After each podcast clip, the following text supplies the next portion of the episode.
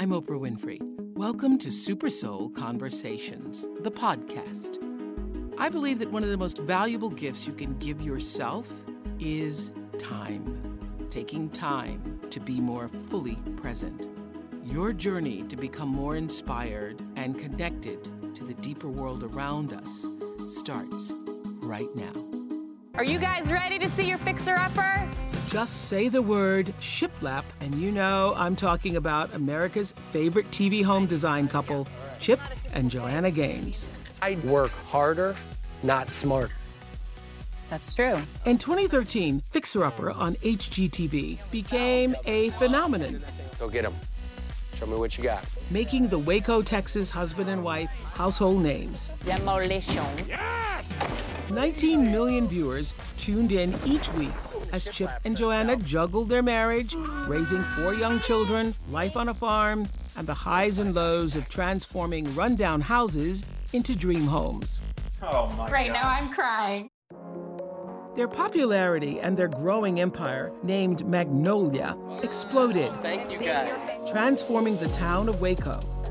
Tourists flocked to visit their retail stores and restaurants. They opened a bakery, launched a magazine, and wrote seven best selling books. In 2017, after five seasons of Fixer Upper, Chip and Joanna shocked their fans by announcing they were ending their show. Now, after two years out of the spotlight, 17 years of marriage, and a new baby, they're back in a big way. Oh, snap. This July 2021, Chip and Joanna will launch the Magnolia Network on Discovery Plus streaming service, offering 150 hours of original content, including several brand new series focused on home, food, design, and the arts. They've also added two shows of their own on Discovery Plus Magnolia Table with Joanna Gaines Isn't that pretty? and the much anticipated Fixer Upper Welcome oh, Home. We're back. We are back. What? Hello, Chip and Joanna Gaines. Hi. Gosh, guys, so good to see you. Welcome to Super Soul on Discovery Plus and uh, my garden in Maui. Uh, it's great to see you guys. Sorry it has to be virtually this time. We are beaming you in from uh, Waco, Texas. Yep.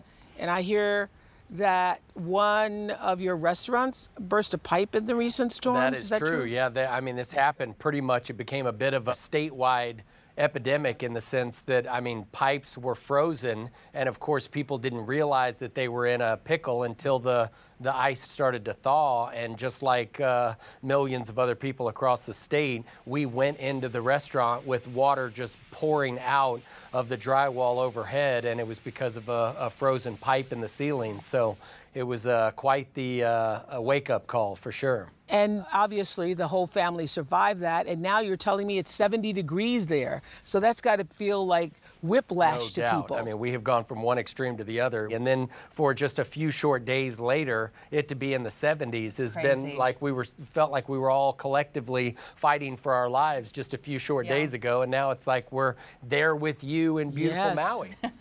But you know what's so interesting about the fighting for our lives? I remember when there was the, the Hurricane Harvey and all of that major flooding. And I remember so distinctly this black man being out in a boat and uh, being interviewed by some reporter and him saying, Why are you constantly, you know, out here? You haven't had any sleep. And he said, This is what Texans do. Wow. This is what Texans do. Amen. So I also noticed from this recent catastrophe, everybody coming together in a way that represents the spirit of what we believe America to be. Did you notice that Absolutely. too? We believe the best in America, period, and we love the state of Texas and believe the best in it. And so I'm a proud Texan, and uh, I was actually a transplant. I was born and raised in Albuquerque, New Mexico for about the first seven, eight years of my life, and Joe was in fact born in Kansas, but we both ended up in Texas. And all that to say is just like Texans really know how to come together when something like this happens. But then the whole country coming together and Yeah. you feel their support. It just, it was a powerful moment for sure. Yeah, but I just never forgot. This is what Texans do. So while I was pre- prepping for this interview, guys, I got to say, you have to be the hardest working couple. Your lifestyle brand, Magnolia, is now this huge, I mean, huge empire. And I wanted to know when you started, was this the dream or is this a case of God dreaming mm. a bigger dream for you than you even could dream that, for yourself? For sure. I would say when I think back to the dream, it was the smallest. It was, hey, if I can have 10 customers come in through the doors a day and I get to interact with 10 local women a day, that was kind of my goal.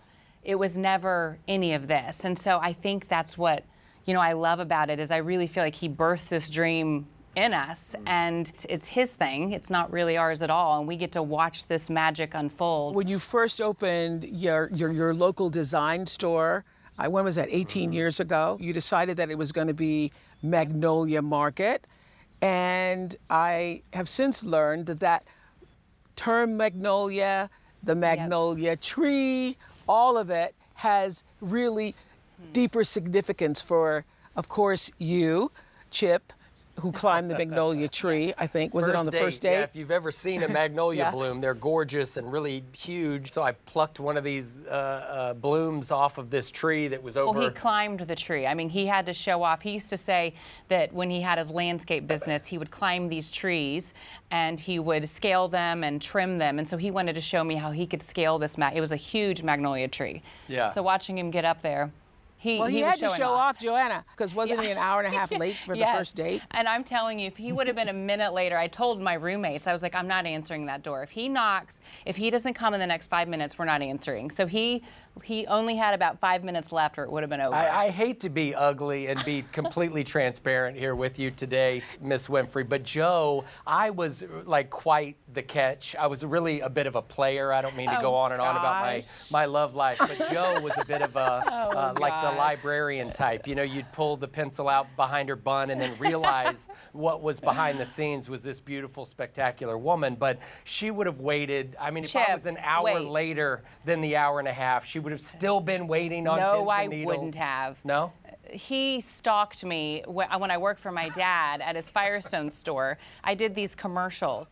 For car maintenance, tires, and repairs, make Jerry Stevens Firestone. And so he'd always say, if I could just meet her. So he'd come into the Firestone store once a month, and finally we bumped into each other. So I would say you were. I was yeah. insta stalking you There was before no Instagram. librarian, this whole thing. All right, all right, all right. You're- I, I, you know what? This thing that you guys have, this authentic thing, is what makes everything that you do work. So, have you taken stock of what the empire entails? Do you all look at yourselves and say, oh my gosh, look at what we have done? I know you have this incredible business. You now have your own network and all that comes with that. I think for us, it's exactly opposite. I'd really love to hear your take on that, Miss Winfrey, and I mean that very sincerely. When I'm Call me Oprah. Call right, me Oprah. right.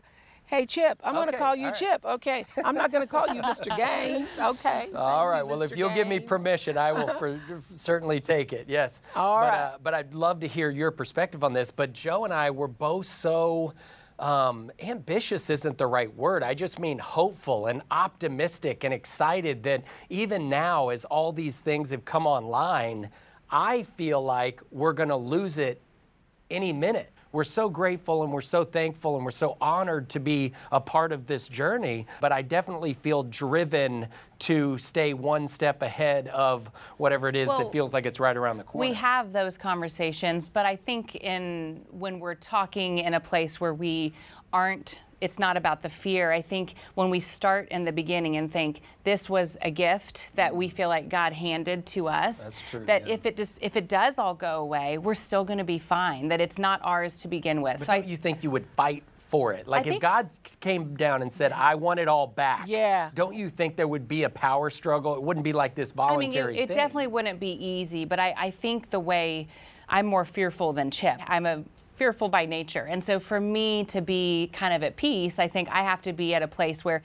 if it all goes away, we're still just fine because this wasn't ours to begin with. Yes, guys, I know this feeling all too well. I mean, because in the early days, rise of the Oprah Winfrey Show, I was like, oh God, okay, this goes away. I'll never get another job in television. Yeah. That Yes. kind of feeling, because it feels too good to be true. I actually relish having made every salary. I mean, I started out making $100 and then got a raise to $115 a week, and then I made 10,000 a year, 22,000 a year. So I've come Sure. up the ranks and it makes you appreciate where you are right now even more. What makes you marvel the most about where you guys are though? like on just a regular level is that we get to do this together and that we really like each other. Like I think the fact that we get to drive to work every day together and we get to tackle these big dreams together. I always have to remind myself every day like where it started so that I can really appreciate where it's at. What we started with was so minimal. We were fighting for our lives from a financial standpoint. It felt like every day, every day it was like, do we turn the lights off? And the fact that we're still hanging on together and it's it's just a fun adventure. I saw you on an interview, Joanna. You said that getting the intention right helps make all other decisions going forward that much better and changes perspective. I can relate to that because intention is the foundation of everything I do. I mean, I don't do anything without thinking about, okay, Yeah. why do I Why? really want to do this? And so, how has that played a role for I you think all? for us with time, we think about the time we have. We have five kids. We've got this business. Anything we say yes to, there's got to be a meaningful why behind it. It's not just to add it to our portfolio or tackle bigger dreams. When we can align with the why and get passionate about it, then that gives us the fuel to actually get us across the finish line. So I think the intentional part is the most important thing because that's what gets us to show up every day to do the hard work. And uh, you, you all spent a year off camera and then decided to come back and start the network. That year off camera was because of what?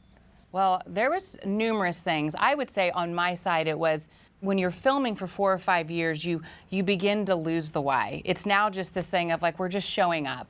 And I think towards the end, we just lost steam. We lost the purpose in it. We wanted to wake up every day and say, this is why we're doing this. And I think towards the end, it almost felt like it was wagging our tail and it was controlling us. And I remember she and I both said, listen, if Fixer's going to be over and let's say it's tomorrow, how long do you want to basically push pause on any opportunity that may come from the universe our way? How long do we want to hold off on those decisions? And she said 12 months. And I said, you're not going to believe it. I mean, one year was exactly the, the time that I had uh, in my mind as well. So we basically just told our agent to, to just take all the calls and, and put them in a folder somewhere and that we would get back to them later. But kind of the way you described it early in your career, Oprah, where you were saying, we didn't know that the phone was ever going to ring again. We didn't know that anybody was going to care about us 12 months Right. down the road. Yeah. We honestly knew very well that this could be the end of it. Yeah. That this could be just like a chapter It of was our what life. we were advised not to do. And I think that's sometimes what gets us really excited. I was going to say, I was gonna Everybody, say yeah. all of your agents,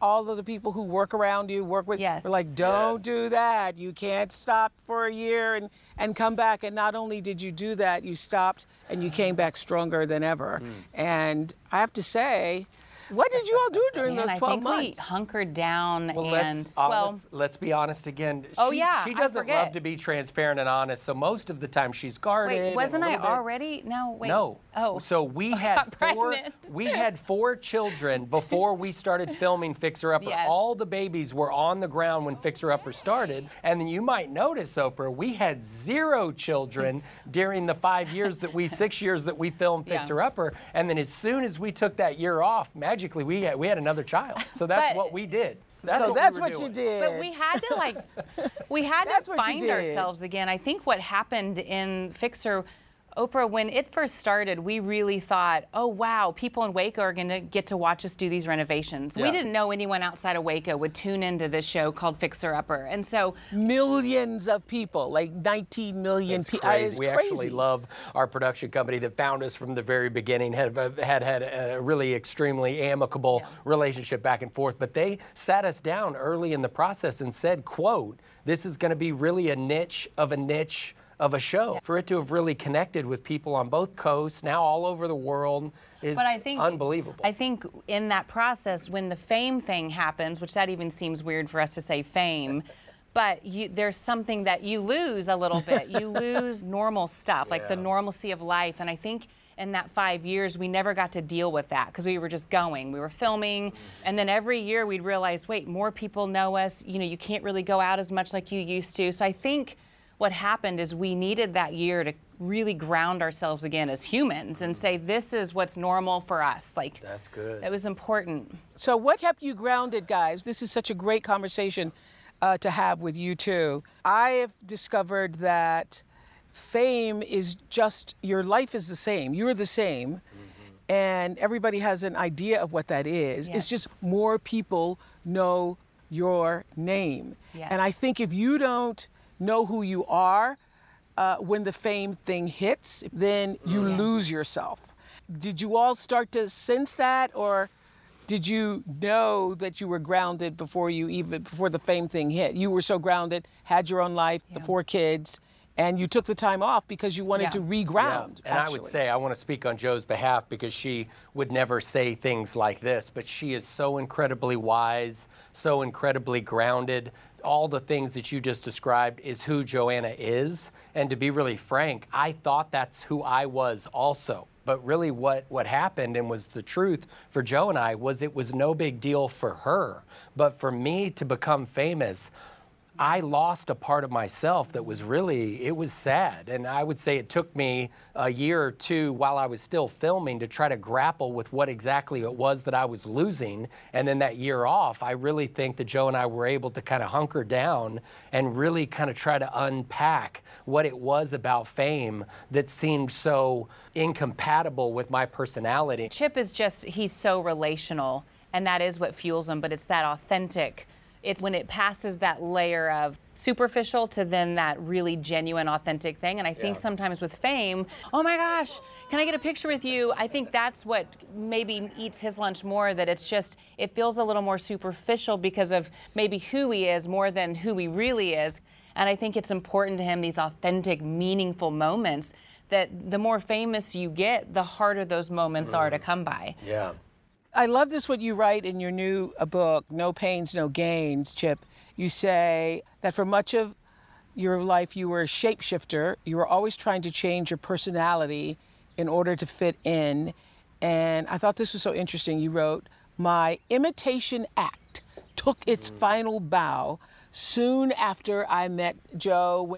What was it about Joanna that made you figure out who you Yeah, really wanted to be? great, great thought and a great uh, memory to go back to because when I was in high school and pre-high school and then college and young adulthood, I was always trying to be everything for everybody. I mean, it, no matter who I ran into, I wanted to be the most liked human being on the planet. But when Joe and I first started dating, I realized, and she would bring this to my attention, just how many different versions of myself I was trying to entertain simultaneously. And I just remember when she said to me, Who is it that you want to be? I remember that we had this really kind of heartfelt conversation. And I said, Joe, I want to be who God wants me to be. Whoever that is in the future, this future version of myself, Wow. I want that more than I want anything in the world. And I remember that we had a kind of a breakthrough moment when that when that kind of popped out of my mouth. And I don't know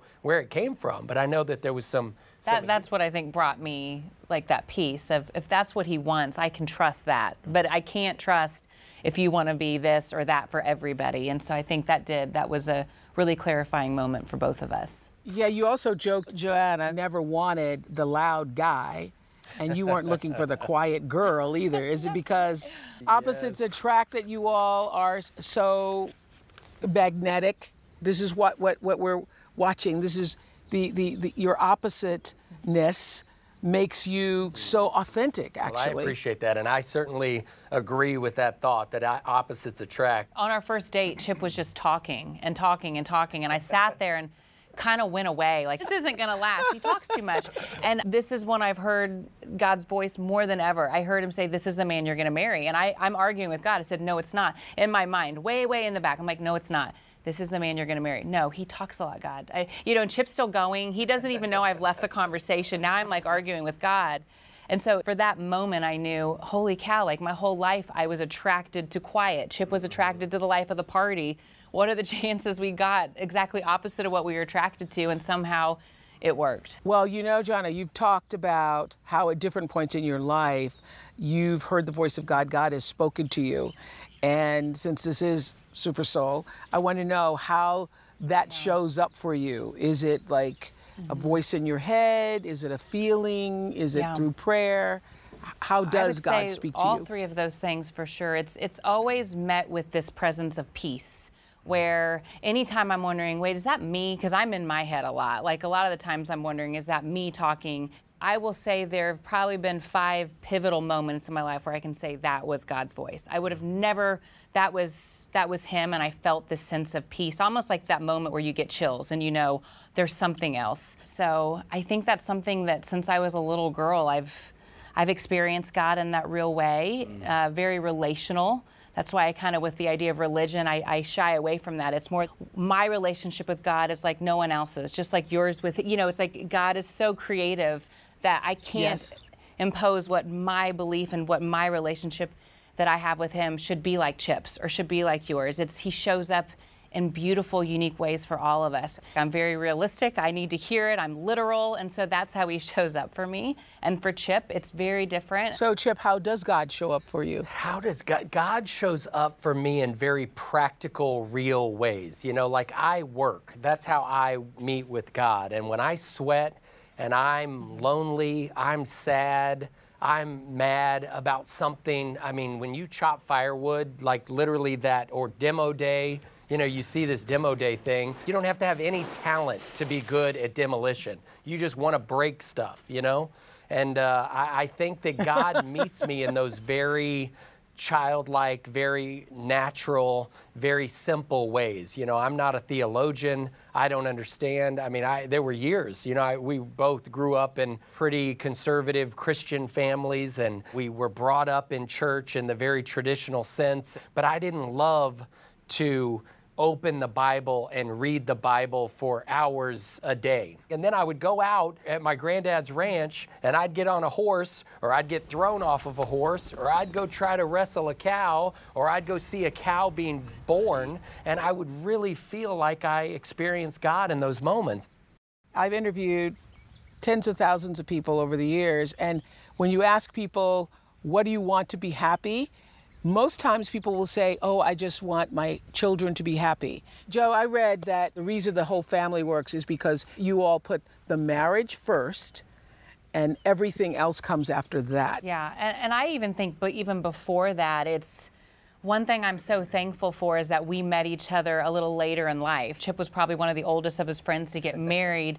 And in that time period, it's like we both I know for me, like as a woman, I figured out, you know, I wanted to be as whole as possible with all the stuff. Like, how can I be whole? We didn't want to come to marriage saying, how will someone complete me? But I think as much as we cannot rely on each other to fill us up, that's not our job. It's to come together and partner together. Then we're the best for our children. So it's got to be in that priority in our minds, in our heart, and in our home that we're healthy and whole so that our children, what trickles down to them, is health and wholeness as well. It's like our relationship is what brings us passion and energy and fulfillment. And if Joe and I are out of whack in that sense, then obviously the kids are going to suffer as a result. And then we think about our business will, of course, then suffer as a result of that. And it becomes a compounding enemy that works against us. Uh, Joe, you know, I've kept a journal my entire life. And I heard that at one point you let Chip see your journal where you've yes. written down the dream of Magnolia Market. And, you know, I'm a big believer in, in, in, in that. What mm. happened next? Can you give this? Yeah. You showed it to him.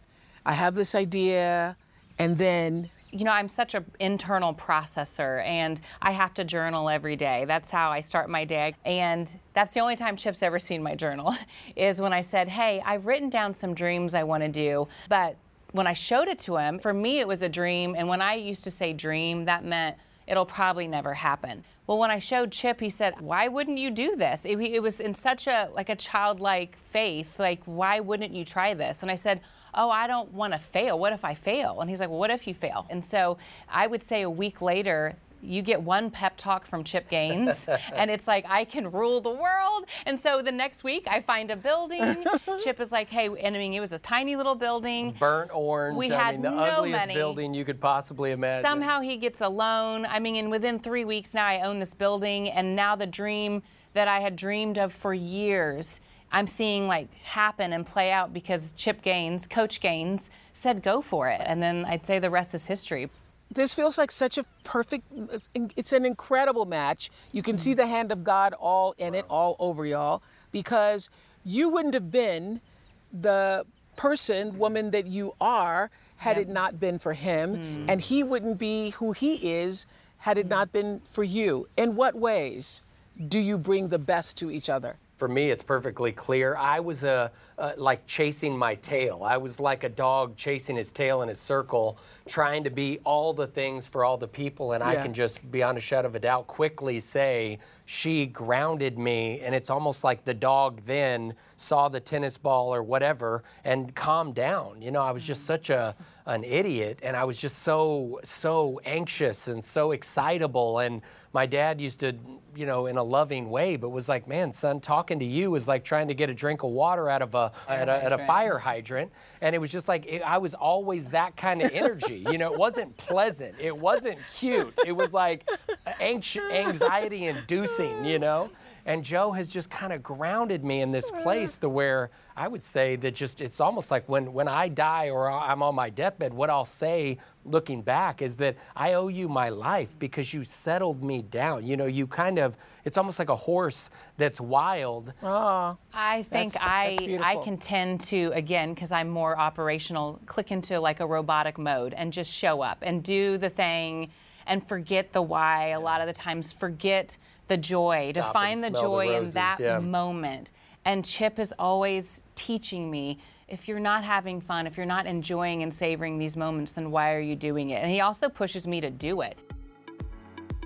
Chip and Joanna are the proud parents of five children 16 year old Drake, 14 year old Ella, 12 year old Duke, 11 year old Emmie, and their newest addition, their son, Crew, born June 21st, 2018. In your book, Magnolia Story, you write about how you made the choice to let go of someone else's mm. ideas mm. of perfection and not just survive, but then to begin to thrive. survival is something that I think a lot of us, I, we always try to figure, right, hey, today, what are we feeling? Are we feeling like we're trying to tread above water? Are we thriving in this moment? And I would say when I said that a long time ago, it was when I was, you know, mothering four kids, four and under. Um, and I just felt like I couldn't see straight. I, I forgot what, what was I doing? And I was treading water and I felt like I was in the deep end. Oh my God! But the God, that's second hard. you you so shift your mentality and Yeah. you see the wonders of the things that wake them up, the things that bring wonder to their eye. The, when you start getting out of your head and you start seeing the moment for what it is, which is a gift, it, it changes everything. And I had to have that pivotal moment of, you know, I wanted my house to be perfect, but I have four kids, and it was I had white couches. Who does that when you have four kids? Like, and so I was constantly trying to juggle this life of perfection, but then also trying to be a good mom. And I realized that you that my priorities were off. And mm. the second I let go of that perfection is when I could truly start living. And it's like now I look back and think. I'm thankful I learned that early on because now it's mm. just a lot easier to parent when I'm not worried about all the other things. Is it true that since you all have been married and with kids, that there has not been a TV Yeah, in the house? this year Joe? I tried to tell Chip, we did a little add on to our house, and I said, Chip, can we please get a TV and put it over the fireplace? And he said no. But from the beginning, Oprah, when we were engaged, we went to marriage counseling, and, and they said, hey, we challenge you guys for six months, don't get a TV. Play cards, go on a walk. And so for six months, well, we they left it to us to say how long, long? we How would long do you it. can go. And everybody said a couple of weeks, a couple of months. We just came Let's back try it. instinctively, like we did with the year off of television. We said we want to be without television for one year, and wouldn't that be something? We literally just thought it would be romantic. And at the end of that one year, we said, Well, "What about another year?" And and we both looked at each other, kind of laughed, and was like, "All right, let's do one more year." And then after that, the people that say it takes 21 days to form a habit, those people are liars.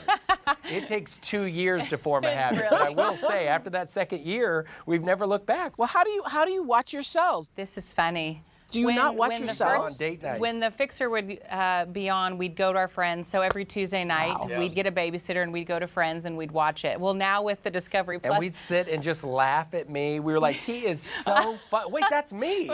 I'm funny. Such a dork.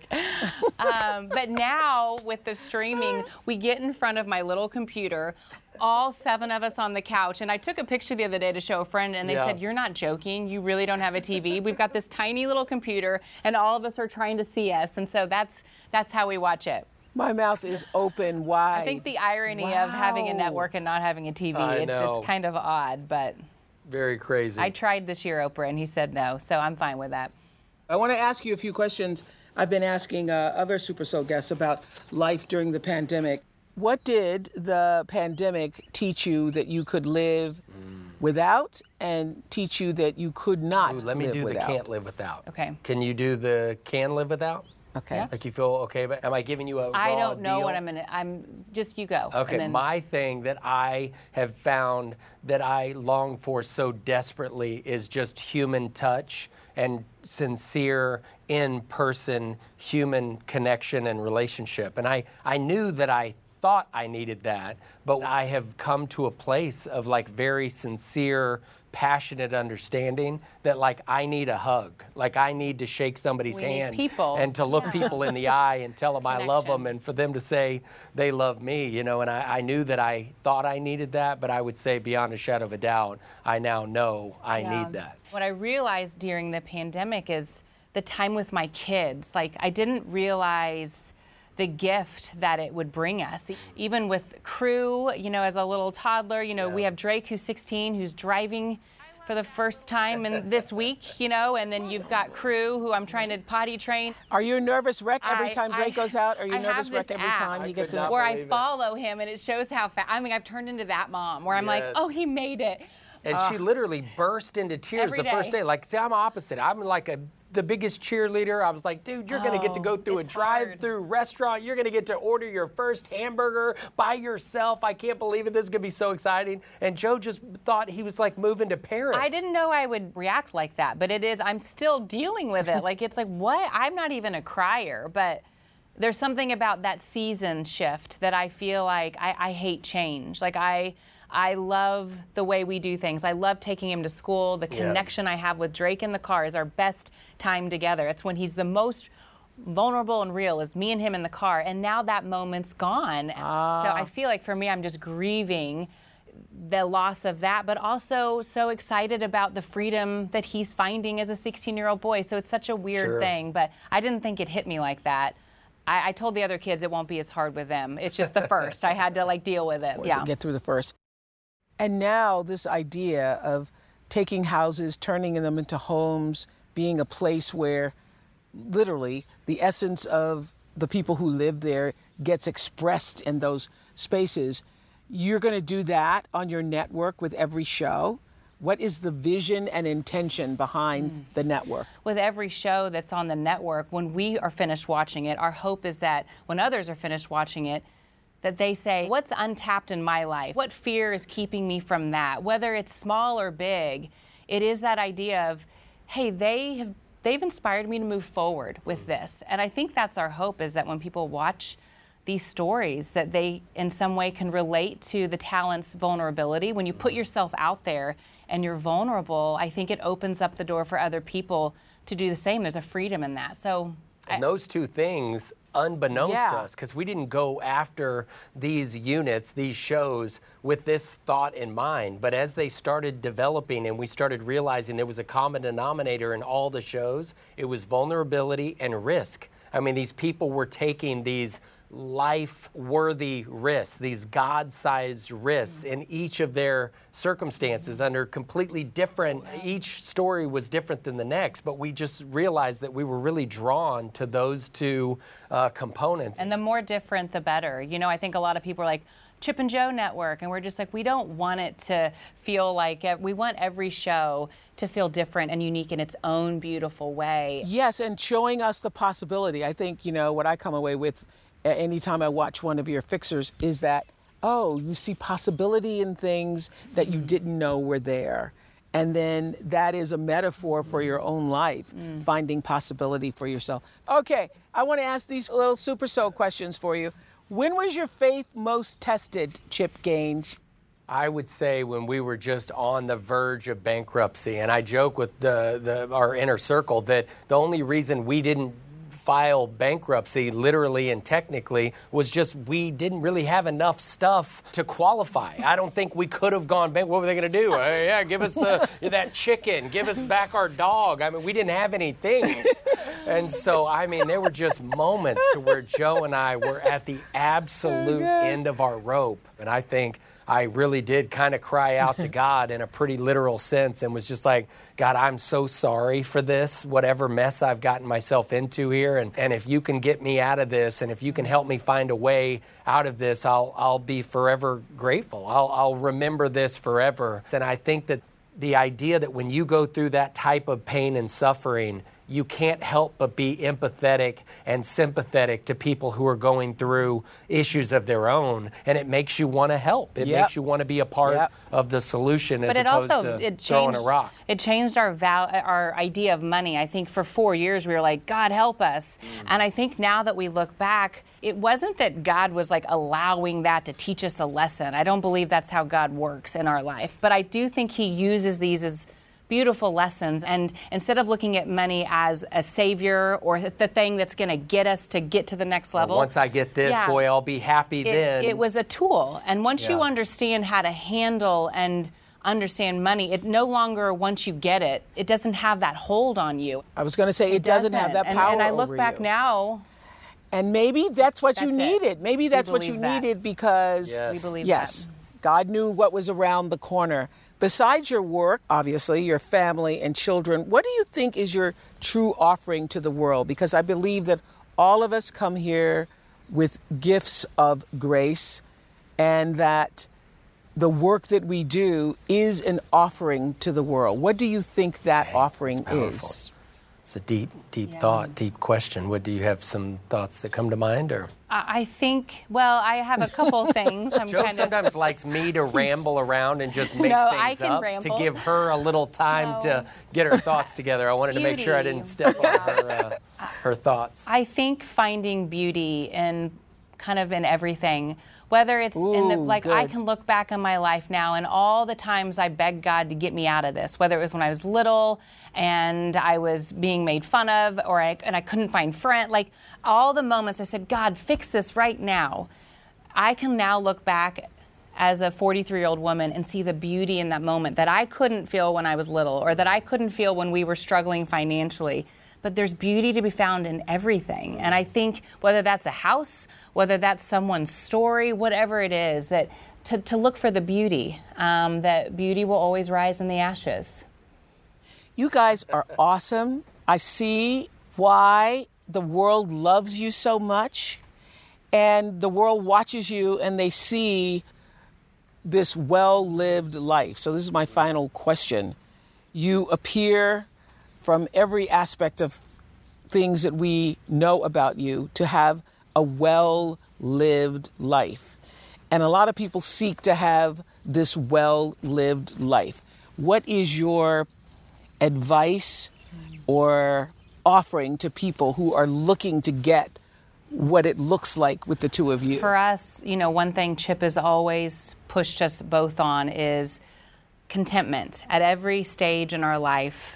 Having this contentment with, what we have here this is enough. I think for us, it's like finding contentment in every stage and not assuming that the next stage will be better or that, that but really kind of savoring that gift and moment in time this season, even if in pain, trying to find contentment there. It's that in every season, it is a well loved life because we are living and we're breathing and we have this gift of time in our hands. And so for me, it's that right here and now, this is a well loved life no matter what I have.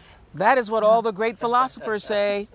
Thank you so much. Chip and Joanna Gaines, thank you for coming on Super Soul. And you know what? I can feel, believe that your vision for the network is going to be blessed because you are in alignment mm. with that intention. You, so God bless you both. And we look forward to seeing you both on Discovery Plus. I'm Oprah Winfrey, and you've been listening to Super Soul Conversations, the podcast. You can follow Super Soul on Instagram, Twitter, and Facebook. If you haven't yet, go to Apple Podcasts and subscribe, rate, and review this podcast. Join me next week for another Super Soul conversation. Thank you for listening.